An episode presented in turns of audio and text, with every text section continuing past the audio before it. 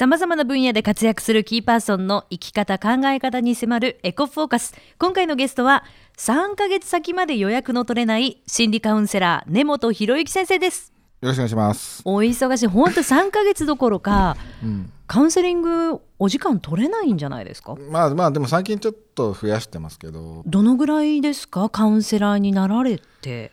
ちょうど20年目ですね。この2020年で20年目ですね。何人ぐらいの方のご相談をこれ受けて？がね微妙なんですよ。だから一応1万5千とか2万とか3万とかっていうぐらいなんですけど、ええ。うんなかなか数字を数えてないので、ええ。まあ大体ざっくりそれぐらいかなっていう感じですね。ねもういろんなお悩みを受けてらっしゃると思うんですけど、はいはいはい。そもそも心理カウンセリングってどんなものなんですか？まああの例えばまあよくあるお悩み相談だというイメージがまああると思うんですけどその方が今なんか問題を抱えてると、まあ、人間関係が多いですけど、まあ、それを、えーまあ、心理カウンセラーなんで心理学っていうものをベースに、えー読み解いてで、えー僕の場合はそれをどうしたらその問題が解決するかっていう提案をするっていうまあなんかコンサルタント的なイメージに近いのかなという気はしますけどただカウンセラーの定義って本当に複雑で、えー日本ではもう長らくただ話を聞いてくれる人、えー話をただ聞いて共感してくれる人っていうイメージなんですけど、まあ、海外の場合は逆にバンバンバンバンこうせえああせえっていうふうに、えー指示をするのが当たり前だったりとか。分野も本当にまああの欧米諸国っていうのは本当専門分野が細かくなっていてだから、えーアルコール依存症専門カウンセラーとか、えー幼少期に DV に遭った人専門カウンセラーとかめちゃくちゃ細かくこうジャンル分けされているんですね。まあ、専だからお医者さんでいう、えー専門医みたいな感じでアメリカでは細分化されてるんですけど日本はまだそういう資格が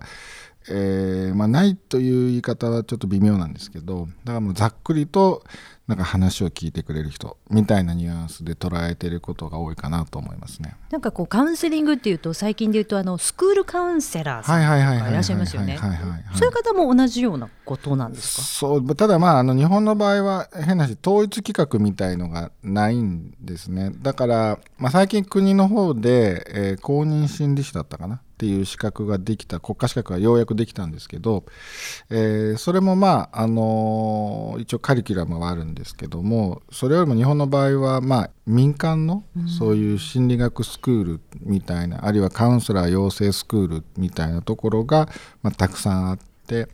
でそこを出た方が今カウンセラーとしてやっていくっていうスタイルをとってるケースが多分圧倒的に多いかなと思いますね。えー根本先生お弟子さんがすたくさんいらっしゃいますよね。あ今まあ今撮ってるところで、今2期まだ2期で始めたばっかりなんですけどね、えー。何人ぐらいなんですか？今1期2期合わせると60人ぐらいですかね。30人30人ぐらいですね。それだけ心のことに向き合おうとされる方が増えているということですか？も本当に今カウンセラー自体ってめちゃくちゃ増えてますね。あの56年もうちょっと前かな。10年ぐらい前まではカウンセラーっていうのは名前は聞いたことあるけどどこにもいないんだったんですけど、もう10年前ぐらいからなんかボコボコボコっと増えてきまして、え今はカウンセラーがあっちゃこっちゃにいるような状態かなと思います。だから結構専門性のあるカウンセラーも増えてますよね。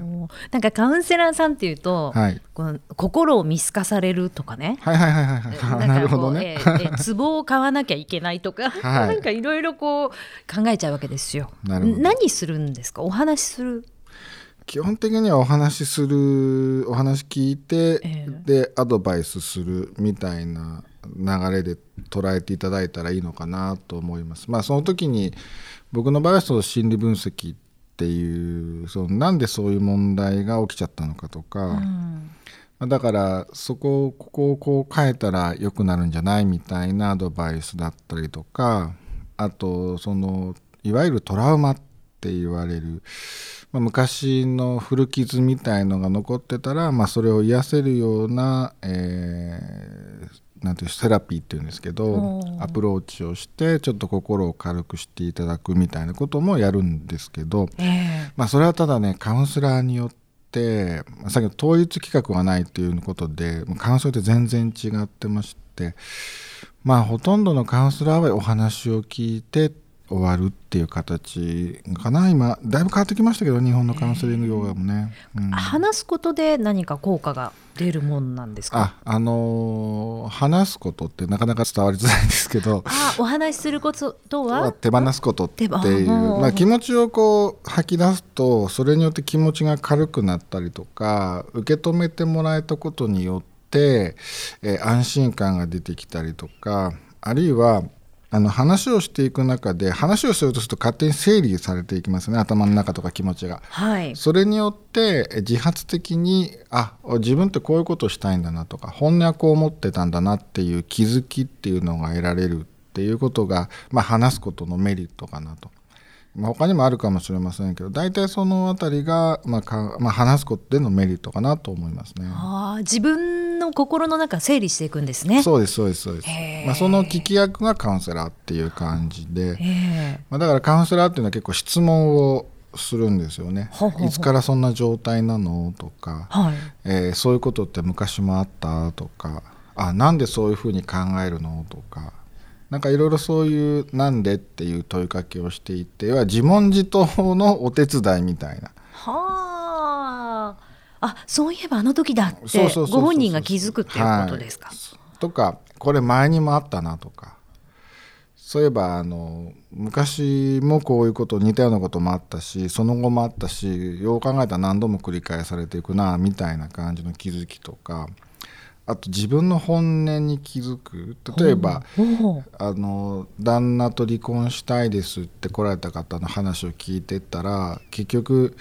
いや私離婚したくないかもしれない。本当はな仲良くしたいのかもしれないって本音を見つけ出されたりとかっていうこともよくありますし、ええ。まあ、仕事辞める辞めないもそうですけども。あ辞めたいと思ってたら実は違ったとか。とかはいへえ違うところに原因がある。そうですね、えーだからまあそういったこう心の中の、まあ、本音というかねその人の本心とか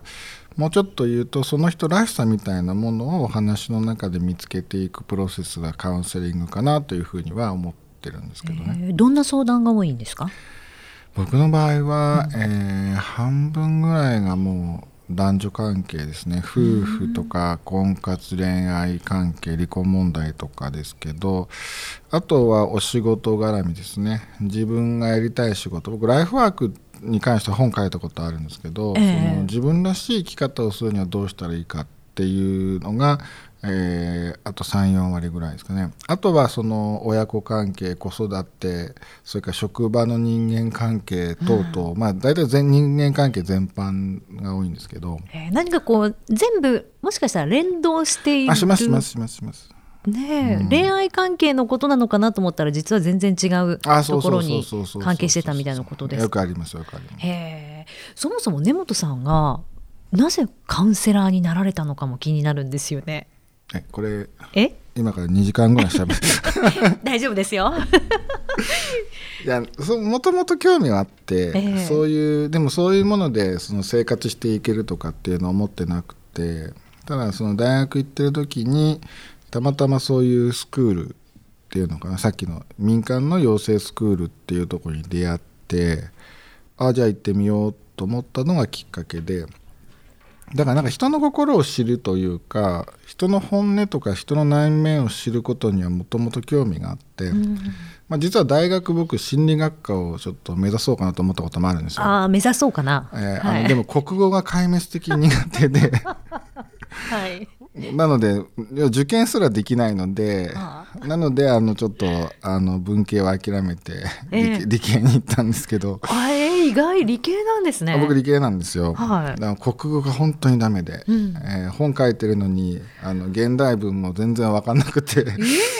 そうえそうですよ。何冊ですか？今え何冊現時点で。十何冊か20冊近くですかねえもう。一時会うたびに本。あそうですそうです。ねブログ並みに本出してましたもんねいやそこは言い過ぎですね。そうですね。さすがにそれはそれはちょっと大げさで、えーで文系がダメだった、はい。理系だけれどもなぜ心理学？あまあ、ずっと興味があって本は読んでたんですよね、えそれでえーっと大学生の時にもまあ実はちょっと理系でも若干文系寄りのあの学部が学科があって、えうんなのでそこでもちょっと心理学っぽいことを、まあ、社会心理学とか、ええ。えーそういうものは絡んだんですけど、まあ、結局その当時付き合ってた彼女に、えー振られるという事象が起きまして、うん。はい。あこれ自分なんとかせなあかんと、自分変えなあかんなと思って、えーその自分を変えるためにいろんなセミナーに行き始めたんですね。はあ。でその中の一つに先ほどお話ししたそのスクールがあってええで、まあ、面白そうだからと思ってそのまま継続してたら、まあ、ちょうどそこの会社がカウンセラーを養成してたんですけど実際カウンセラーを育成すると。実際ビジネスとしてやるっていうタイミングにちょうどフィットしてでそこでカウンセラーとして活動させてもらえるようになったっていう経緯ですね。はあ。だから結構運が良かっかなり巡り合わせが良かったとは思いますね。ええ。でもまあご自身とまずは向き合うところから始めてあそうですね。たんもうそれを最初やってええ。まあ、やり続けてますけどでも最初はそればっかりで。まあだからカウンセラーって食えないっていうイメージでうん。もう当時もカウンセラーで飯食ってる人が日本には数十人しかいないとかって言われていへてえ。だからまあそんな発想もなかったので、ええ。まあ、そんなことで自分のことだと思ってえーやってたんですけどそれがまあなんかそういう形になって収入になるようになってきてで最終的にはまあ独立するっていう流れになるんですけど。ええ。今もう日本全国行ってらっしゃいますよね。そうなんですよ。各地で根本先生を待っていらっしゃる方々がええごく少数いらっしゃいますね。ね本当にそう根本さんが日本全国各地で、はい。まあ、カウンセリングもそうですけどもいろいろこうセミナーといいますか、はい。講座をなさっているその講座の中でも、まあ、人気といいますか、うん。どういったテーマのものが皆さんお越しになられます？今はやっぱりあの本がヒットしたこともあってやっぱ自己肯定感関係のセミナーが一番人気ですかね。うん。まあ自己肯定感をもっと高めようみたいな、ああよく聞きますねまあ最近ね。よく聞きますし、ええ。本もたくさん出てますけど、ええ。ということはじゃあ次週はその自己肯定感についてはい。詳しくお話を伺いたいと思います。よろしくお願いします。